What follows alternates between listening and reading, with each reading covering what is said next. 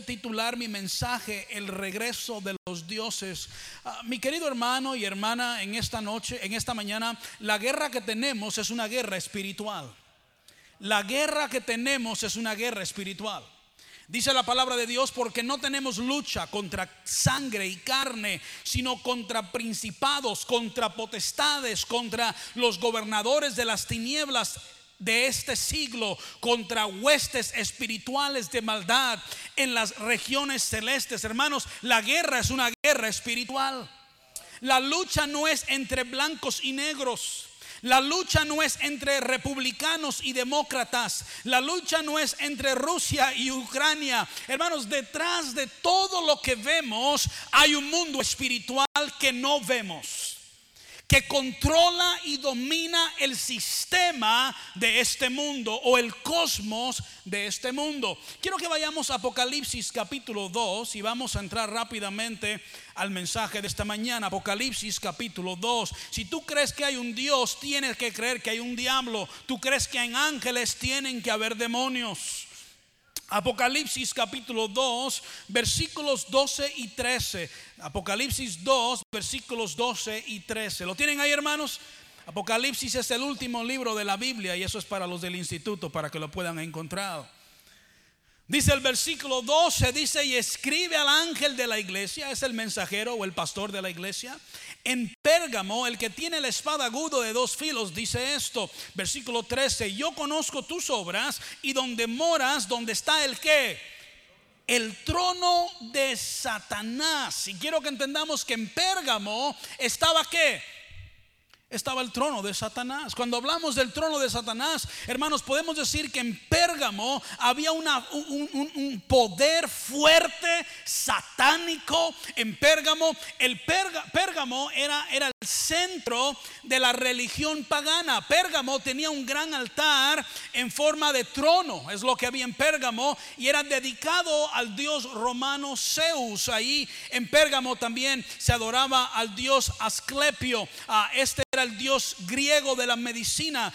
este dios en sí era representado por una vara larga con una serpiente enrollada. Quizás usted lo ha visto hoy en día cuando usted ve un hospital o ve la ambulancia y ve una vara larga y ve que hay una serpiente enrollada alrededor de esa vara larga porque todavía se está utilizando eh, eh, eh, lo, que representaba el dios de la medicina, el dios griego Asclepio y los adoradores de este dios pagano lo que hacían es que se acostaban en el piso con culebras para ser revestidos, se dice, de poder sanador. Hermanos, pero es imposible creer en Dios y no creer en el diablo. Hay un mundo espiritual, aunque tú no lo veas y aunque tú no lo creas, que está detrás de todo lo que vemos con nuestros ojos físicos. Si vamos a Hechos capítulo 17, vaya conmigo a Hechos capítulo 17.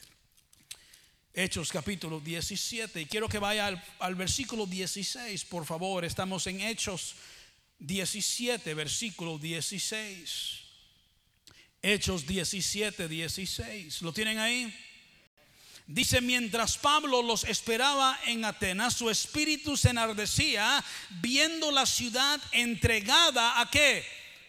A la idolatría. Hermanos, encontramos que Pablo está en Atenas, es un lugar lleno de idolatría o llena de dioses paganos. ¿Qué es lo que Pablo hace allí en el versículo 18? Dice, y algunos filósofos de los epicureos y de los estoicos disputaban con él y unos decían, ¿qué querrá decir este palabrero? Y otros, parece que ah, es predicador de nuevos que dioses, porque habían tantos diferentes dioses. Dice, porque les predicaba el que, el evangelio de Jesús y de la que y de la resurrección. Hermanos, la única solución al paganismo es el Evangelio de Jesucristo. La única solución al paganismo es el Evangelio de Jesucristo. Vaya para atrás al capítulo 16 de Hechos, por favor. 16, versículo 16. Y vamos a, estamos yendo rápido por el tiempo. Mira lo que dice Hechos 16, 16. ¿Lo tienen ahí, hermanos? Dice, aconteció que mientras íbamos a la oración nos salió al encuentro una muchacha que tenía espíritu de adivinación, la cual daba gran ganancia a sus amos, adivinando. Esta siguiendo a Pablo y a nosotros daba voces diciendo, estos hombres son siervos del Dios Altísimo quienes os anuncian el que, el camino de la salvación. Pablo está en, ah, eh, eh, está en Filipos y está siendo perseguido por una muchacha que tiene un espíritu de adivinación o en otras palabras ella se comunicaba con demonios que le decían el futuro a ella. Hermanos, pero en el versículo 17 vemos a Pablo anunciando el camino de salvación o el evangelio. Debe decir algo en esta mañana, no hay otro camino de salvación excepto Jesucristo. En ningún otro hay salvación porque no hay otro nombre dado a los hombres bajo el cielo en quien podamos ser salvos. En el versículo 18, mira lo que dice ahí, dice, y esto lo hacía por muchos días más, desagradando a Pablo, esto se, a este se volvió y dijo al espíritu, ¿a quién le dice al espíritu? Al demonio le dice, te mando en el nombre de Jesucristo que salgas de ella. Y salió en aquella misma hora. Lo que estamos viendo a través de los evangelios y a través del libro de Hechos son dos mundos espirituales, estrellándose el uno contra el otro. Lo que estamos viendo es el poder satánico contra el poder de Dios. Lo que estamos viendo es Dios limpiando ciudades y aún naciones, sacando y expulsando a otros dioses paganos por medio del Evangelio. Por eso predicar el Evangelio es tan importante. Porque Satanás no teme sermones de, motivación. Él teme el Evangelio de Jesucristo. Satanás no huye cuando se predica de la prosperidad. Él huye cuando se predica del Evangelio de Jesucristo. Satanás y los demonios no huyen cuando hablamos filosofía humana o enseñamos psicología. Él huye cuando predicamos el Evangelio de Jesucristo. Por eso es tan importante que en una iglesia se predique el Evangelio de Jesucristo. Lucas capítulo 4, versículo 34 al 36, no tienes que ir ahí por el tiempo, pero los demonios dicen a Jesús, déjanos Déjanos, ¿qué tienes con nosotros, Jesús Nazareno? ¿Has venido para destruirnos? Hermanos, hasta los demonios saben que Cristo, lo que Cristo hizo en la cruz, los va a destruir a ellos. Y es lo que enseña Colosenses capítulo 2, versículo 18. Vaya conmigo a Colosenses, por favor, rápidamente. Colosenses capítulo 2, versículo 8. Colosenses capítulo 2, versículo 8. Mire lo que dice ahí. ¿Lo tienen ahí, hermanos? Vamos al versículo, estamos hablando de Jesús. El versículo 8 dice: Mira que nadie os engañe por medio de filosofía y huecas sutilezas según las tradiciones de los hombres, conforme a los rudimentos del mundo y no según quién. Cristo, porque en Él, hasta hablando de Jesús, habita corporalmente toda la plenitud de la deidad, hermanos, significando que Jesús es Dios. En el versículo 15, mira lo que dice, y despojando a los principados y a los potestades, los eh, exhibió públicamente. ¿Qué dice?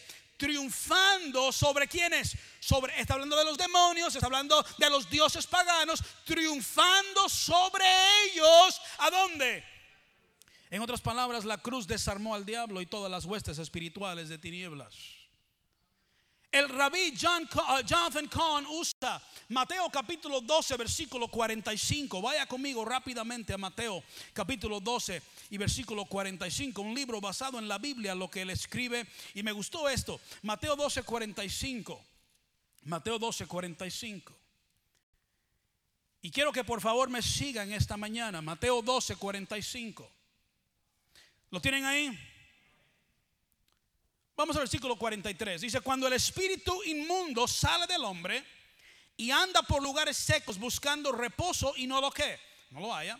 Entonces dice, volveré a mi casa de donde salí y cuando llega la haya desocupada, barrida y adornada. Versículo 45. Entonces va y toma consigo otros que siete espíritus peores que él y entrando moran allí y el postrer estado de aquel hombre viene a ser peor que el primero y entendemos que esto sí habla de un hombre o de una persona que se trata de reformar y hermanos cuando usted se reforma es solo temporal y solamente por un tiempo y luego va a recaer y su recaída será aún peor todavía. Usted no necesita reformación, usted necesita transformación y la transformación solo lo puede hacer Dios. Y explica, hermanos, lo que es la reformación en contra de la transformación. Y como cuando tratas de en tus fuerzas dejar esto y dejar aquello, finalmente regresarás y regresarás aún peor. Lo que tú necesitas es que Dios te santifique. Lo que tú necesitas es que Dios te lave. Lo que tú necesitas es que el Espíritu de Dios te dé la victoria sobre ese pecado. Y esa victoria será para siempre. Y es lo que está enseñando este versículo en cuanto a los hombres o en cuanto a la persona. Pero siga leyendo versículo 45. Entonces va y toma consigo otros siete peores que él. Sabemos que hay demonios peores que otros demonios. Dice, y entrados moran allí. Y el postrer estado de aquel hombre viene a ser, que dice?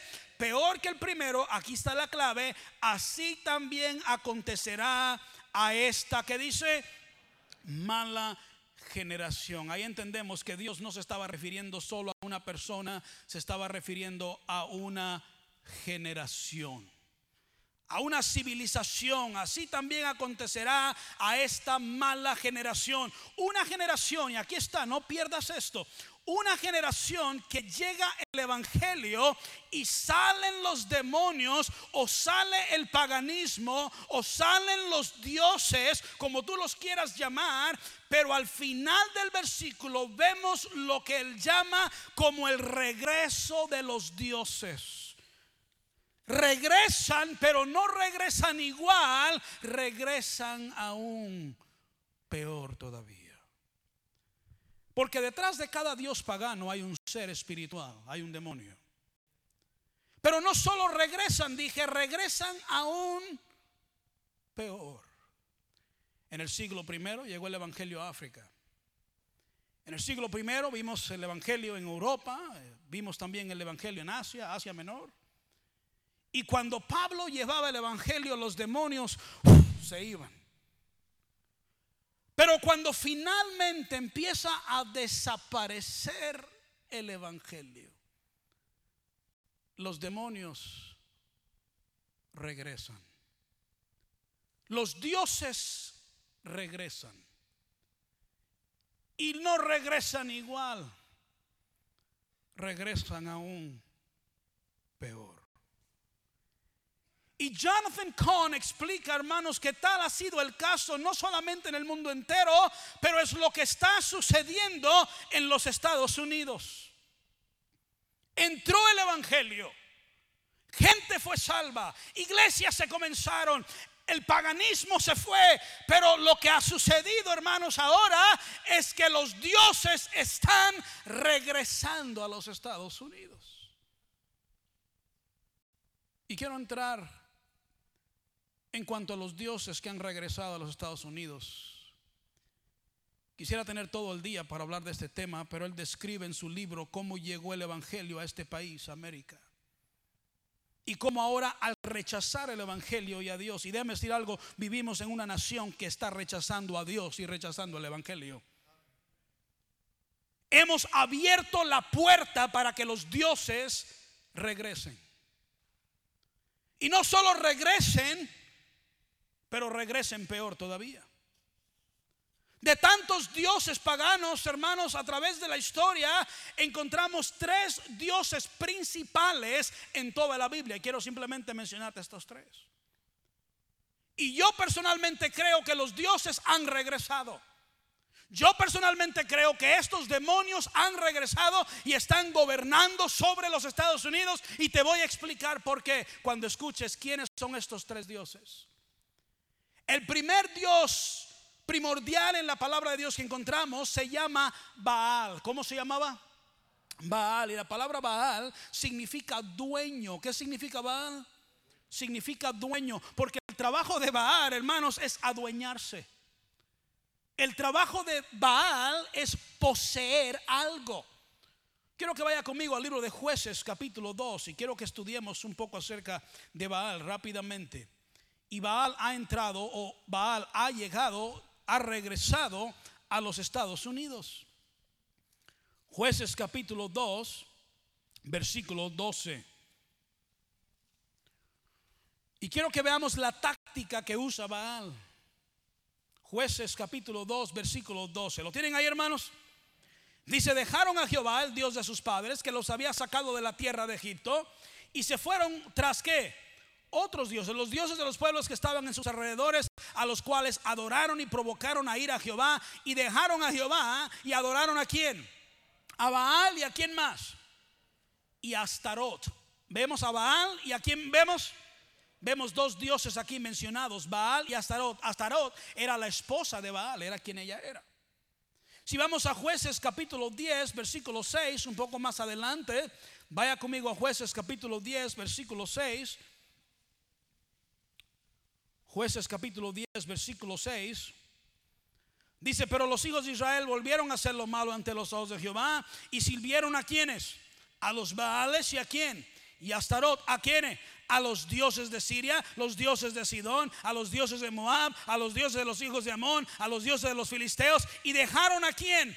A Jehová y no le sirvieron. Hermanos, lo que Baal hacía es que Baal expulsaba a, Dios y, tomaba posesión o se adueñaba impresionante de Baal o la táctica de Baal es que a Baal no le importaba a qué otro Dios tú tuvieras. Tú podías hacer tu propio Dios. Podías hacer uno de madera, podías hacer uno de piedra, podías hacer un Dios ah, conforme a lo que a ti te gusta. Así te gusta ah, la madera, hacías un Dios de madera. Si te gustaba la piedra, formabas un Dios. No importa qué Dios fuera, con tal de que no adoraras al Dios verdadero.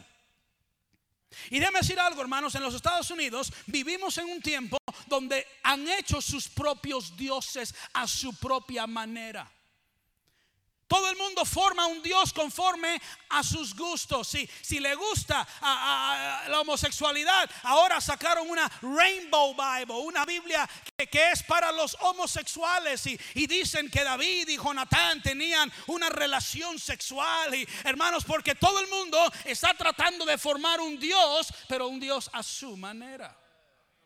Baal, hermanos, quiere ah, darte la libertad. No importa a cuál Dios tú adores, con tal de que saquemos al Dios verdadero. Si tú quieres adorar lo que se te pega la gana, adóralo, pero no adores a Jehová Dios. El espíritu de Baal, hermanos, no solamente hace eso, pero el espíritu de Baal hace que una civilización entera se olvide de Dios. Si vamos al libro de Oseas capítulo 8 versículo 14, no voy por el tiempo, pero Israel edifica templos a dioses paganos y olvidó pues Israel a su hacedor. Este espíritu de Baal, este espíritu de este Dios pagano o de este demonio nos hace olvidarnos de Dios. Vaya conmigo a Salmos capítulo 106. Salmos capítulo 106, versículo 19. ¿Estamos bien en esta mañana? Salmos 106, 19. Los dioses han regresado. Baal ha regresado. No es casualidad que la gente se está olvidando de Dios. No es casualidad que la gente está haciendo dioses a, su manera, ideología a su manera, un Dios que, que, que, que, haga o sea conforme a lo que ellos les gusta. Salmo 106, versículo 19. ¿Lo tienen ahí? Hicieron becerro en Horeb, se postraron ante una imagen de fundición, así cambiaron su gloria por la imagen de un buey que come hierba. Y luego dice: olvidaron a quién? Al Dios de su salvación que había hecho grandes grandezas en Egipto. Vamos a Deuteronomio capítulo 32. Deuteronomio capítulo 32. ¿Está bien si usamos la Biblia en esta mañana? Deuteronomio capítulo 32, versículo 15. Baal quiere que te olvides de Dios. Dice la Biblia, pero engordó Jesurum, estoy Deuteronomio 32, 15 y tiró cosas, engordaste, tú cubriste de grasa. Entonces abandonó al Dios que lo hizo y menospreció la roca de su salvación. Le despertaron a celos con los dioses ajenos, le provocaron a ira con abominaciones, sacrificaron a quienes, a los demonios y no a Dios, a dioses que no habían conocido, a nuevos dioses venidos de cerca que no habían temido vuestros padres. Versículo 18 de la roca que te creó, te que te olvidaste, te has que olvidado de Dios tu creador. Baal dice forma el Dios que se te pegue la gana, haz el Dios que tú quieras hacer escúchame bien, pero el fin es que te olvidas de Jehová Dios.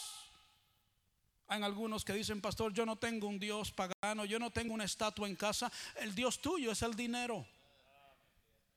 El Dios tuyo es el materialismo. Tu, tu Dios es tu casa. Tu Dios es tu carro. Tu Dios es tu cuenta bancaria. Tu Dios, tu Dios, no, importa, crea el Dios que se te pegue la gana creer con tal de que no adores al único Dios verdadero, Jehová Dios. Finalmente te olvidas de Dios. Te olvidas de tu creador. Porque estoy tan ocupado con mi carrito, lavando el carrito. Estoy tan ocupado, pastor, limpiando la casita. Pastores que tengo dos trabajos y, y, no tengo tiempo de ir a la iglesia y no tengo tiempo de ganar almas y no tengo tiempo de ir a los servicios, pastor, porque hay tanto trabajo. Hey, tienes un Dios pagano y ni cuenta te has dado y te estás olvidando del Dios verdadero. Eso es el espíritu de Baal. El espíritu de Baal está dominando la mente y el corazón, no solamente del mundo, pero también aún de los cristianos. ¿Alguien me está escuchando? Se están olvidando de Dios, te estás olvidando de Dios, te estás, ay pastor, es que era domingo y ni, lo recordé. Oh, es que había servicio y, a la verdad, pastor, ni, ni lo pensé. No se te olvida ir a trabajar. No se te olvida ir a recoger el cheque el viernes. Nada de eso se te olvida. Pero todo lo que se trata de Dios se te olvida. ¿No te has dado cuenta que hay un espíritu dominante? Hay un demonio que nos está haciendo olvidar las cosas que son de Dios.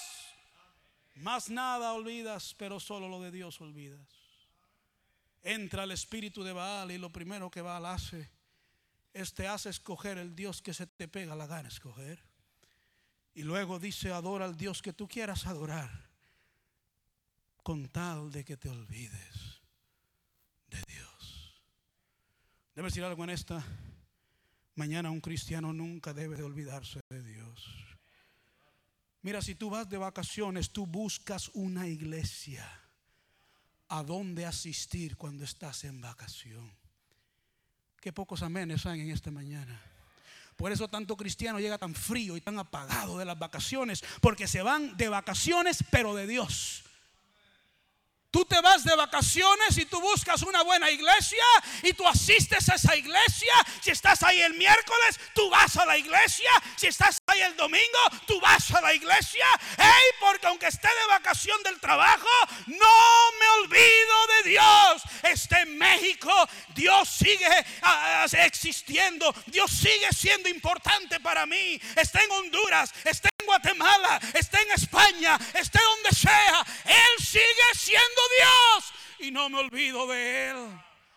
Hay algunos en esta mañana que la, memoria de Dios poco a poco se te está viendo. Estás olvidando el Dios que te creó. Estás olvidando el Dios que te salvó. Estás olvidando el Dios que te ha puesto en este país y te ha bendecido con una hermosa familia. ¡Ey! No es casualidad.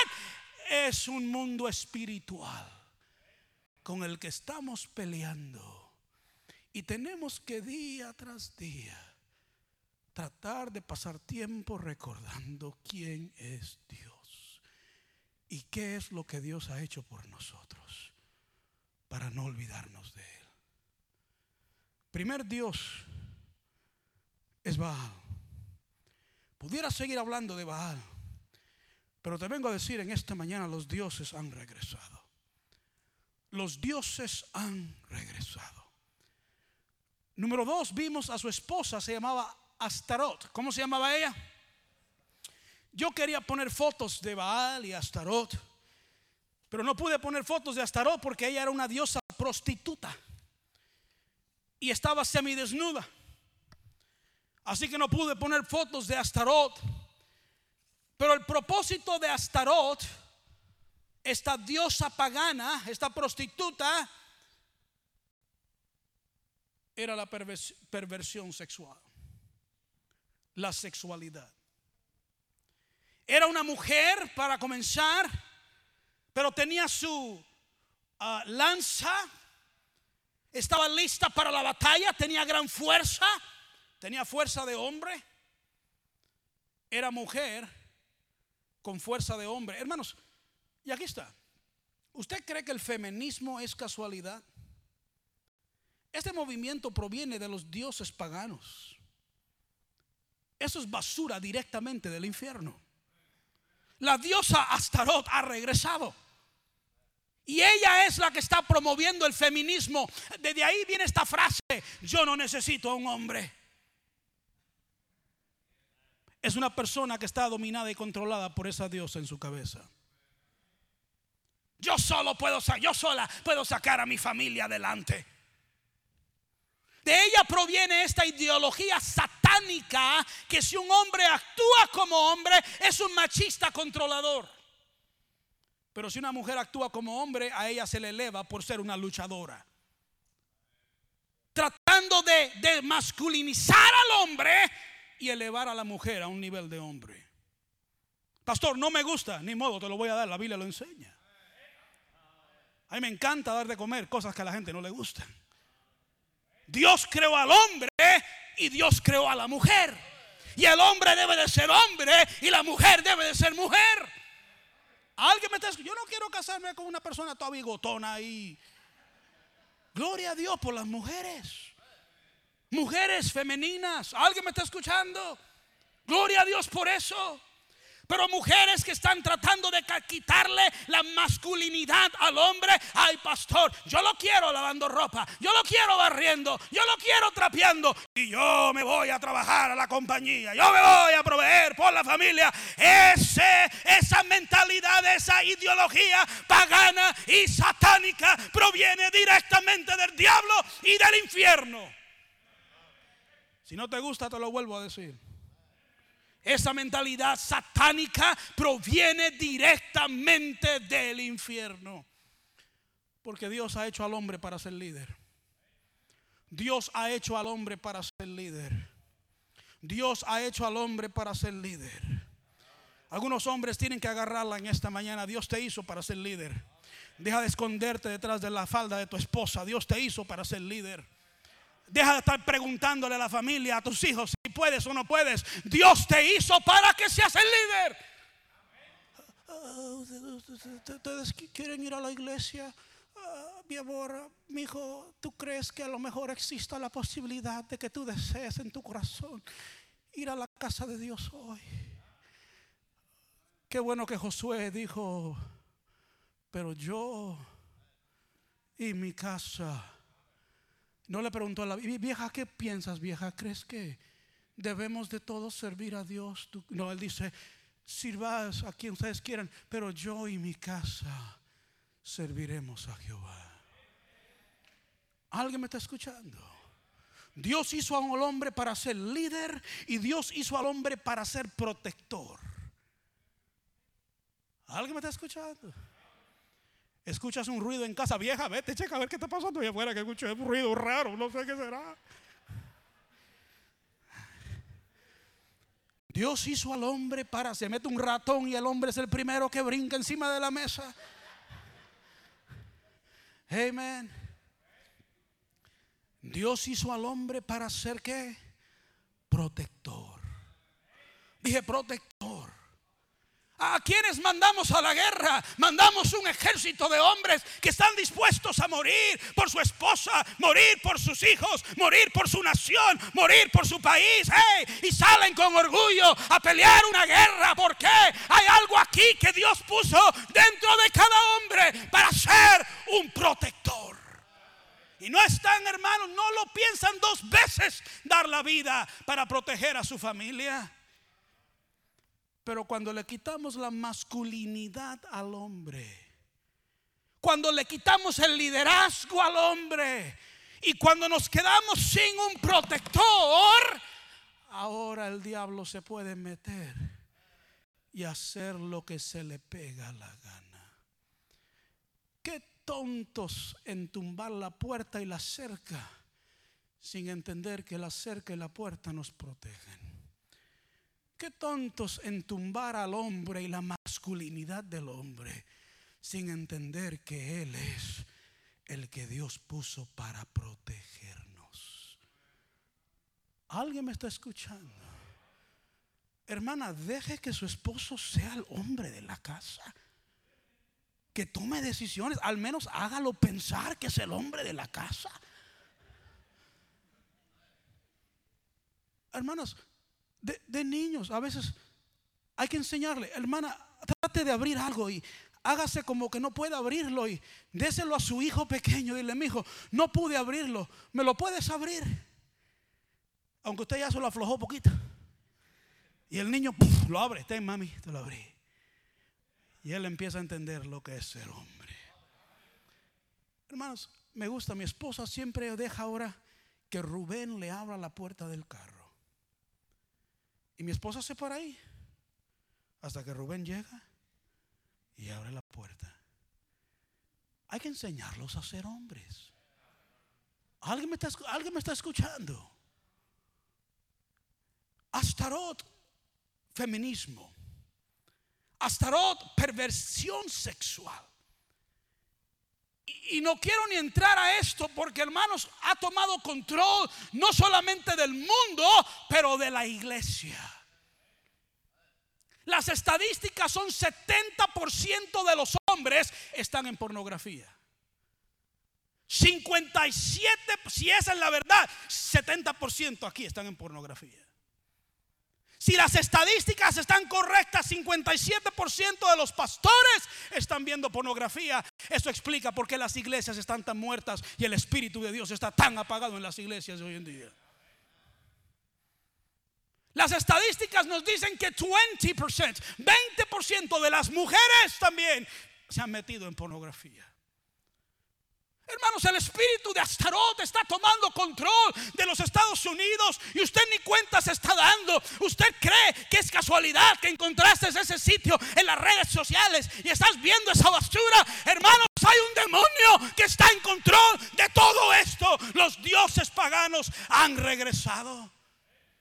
Y déjame decir algo, hermanos, esa perversión sexual está destruyendo los matrimonios de hoy en día. Por eso el hombre no está contento con la mujer porque tiene millones de mujeres en su celular. Ah, ¿Están escuchando? ¿Por qué lo ves tan infeliz? ¿Y por qué lo ves tan triste? ¿Y por qué conmigo nunca se ve contento? Porque se está contentando con otra en el celular. ¡Ey! Esto no es casualidad. Estos son los dioses paganos con los que estamos peleando hoy en día. Por eso el cristiano se ve tan apagado en la iglesia porque ha estado en esa basura toda la semana. Y luego llegan a la iglesia para esperar que el pastor encienda mi corazón en fuego. ¿Cómo vamos a encender tu corazón en fuego cuando has estado metido en esa basura toda la semana? ¿Alguien me está escuchando? Esa perversión sexual viene directamente de Satanás. Los dioses han regresado. Y no han entrado ahora por medio, hermanos. Entiende que han entrado y han entrado peor todavía.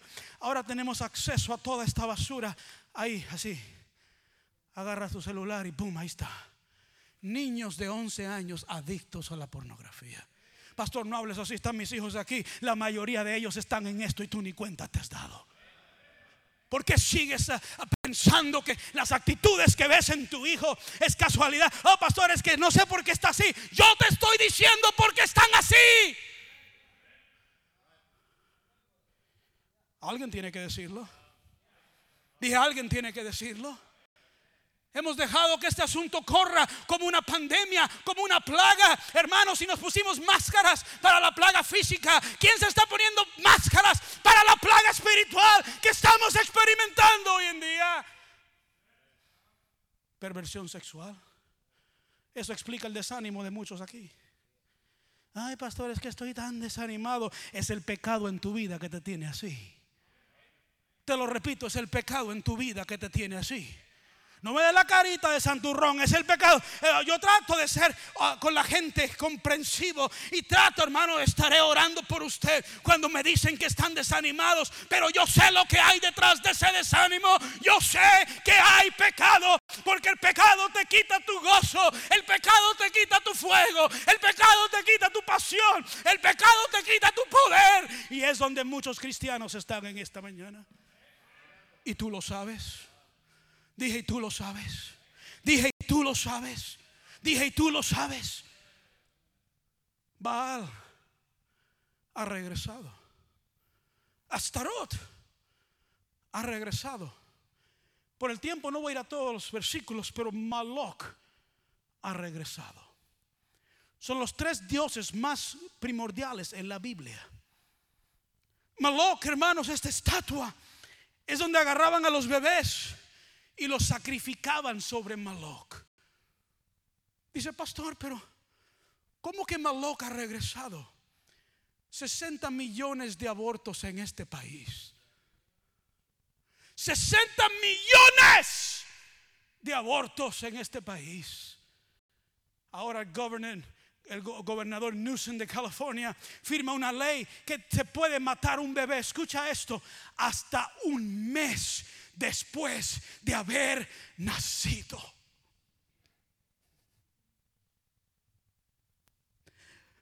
Maloca ha regresado. Y tú ves padres sacrificando a sus bebés por los millones. Y el pueblo de Dios se queda callado. Y nadie dice nada.